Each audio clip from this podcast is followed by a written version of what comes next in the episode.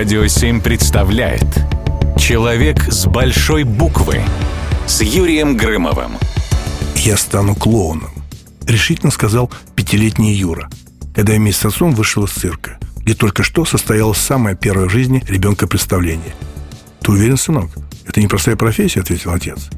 «Я хочу делать так, чтобы люди смеялись», — ответил маленький Никулин. Первый поход в цирк действительно определил будущее мальчика.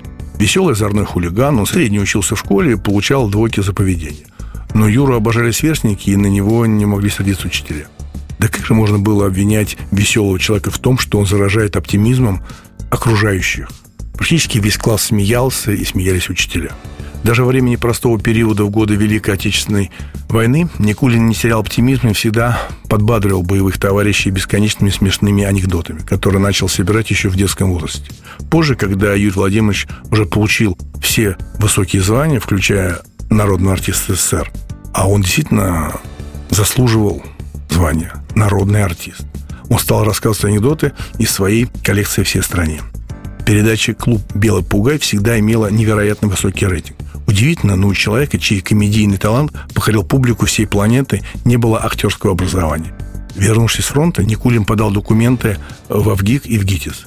В первом ему заявили, мы не видим у вас способностей, вы не будете смотреться на экране. Так сказала приемная комиссия в ГИКа.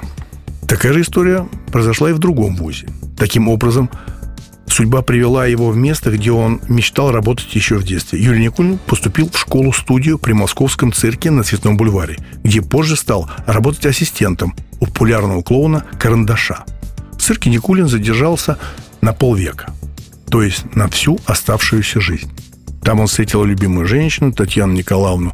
Там он поставил свои легендарные миниатюры в паре с товарищем Михаилом Шуйдиным. Позже он становится главным режиссером цирка.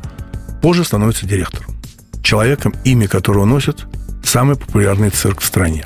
Вы наверняка там были. Если нет, то обязательно нужно сводить туда своих детей. Страна полюбила Никулина за роли в кино. Человек, который, по мнению педагогов актерского мастерства, плохо смотрелся в кадре. Снялся в невероятном количестве кассовых рекордсменов советского проката.